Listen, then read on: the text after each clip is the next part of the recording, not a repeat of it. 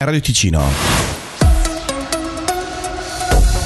Ben ritrovati dalla redazione. Un netto no del Consiglio di Stato alla riduzione del canone radio-televisivo e alla proposta del Consiglio federale che ha fissato l'asticella a 300 franchi quale soluzione intermedia tra il canone odierno di 335 franchi e la proposta contenuta nell'iniziativa popolare.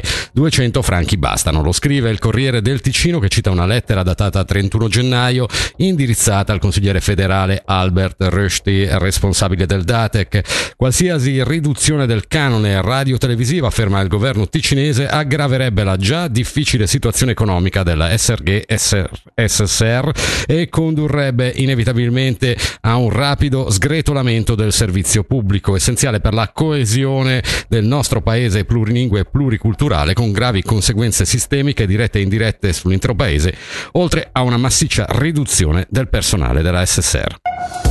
Turismo degli acquisti serve una chiara presa di posizione del governo a difesa dei commercianti ticinesi. A chiederlo è Federcommercio, a poche ore dalla nuova soglia proposta in Italia in vigore da oggi per riscuotere l'IVA su beni ad uso personale già a partire da 70 euro. Sentiamo la presidente della federazione Lorenza Sommaruga. Chiedo al governo di essere più incisivo, un po' più dalla nostra parte. L'Italia è stata velocissima a mettere in atto questa modifica. Abbiamo necessità anche noi che venga abbassata la soglia da 300 a 150 per contrastare un po' quello che ha messo in atto l'Italia. Il Consiglio di Stato ci è sembrato un po' all'acqua di rose, no? non si vuole schierare da una parte e dall'altra e questo ci è sembrato un po' poco giustificato nei nostri confronti.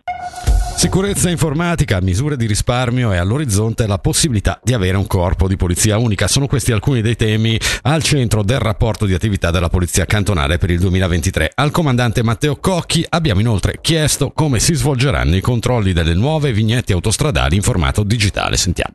Da un lato continueremo quello che abbiamo sempre fatto con un controllo visivo e invece per chi si è dotato della vignetta elettronica ogni agente della polizia cantonale è dotato di un'applicazione quindi grazie a questa applicazione si potrà in maniera molto celere capire se il conducente circola in maniera corretta o meno. È importante dire che i controlli non vengono fatti a tappeto, chiaramente se fermiamo tutti e controlliamo tutti anche unicamente solo col visivo si creano dei problemi. In questo senso qualche istante in più perché bisognerà accertarsi grazie a un'applicazione comunicazione, due clic e abbiamo la risposta.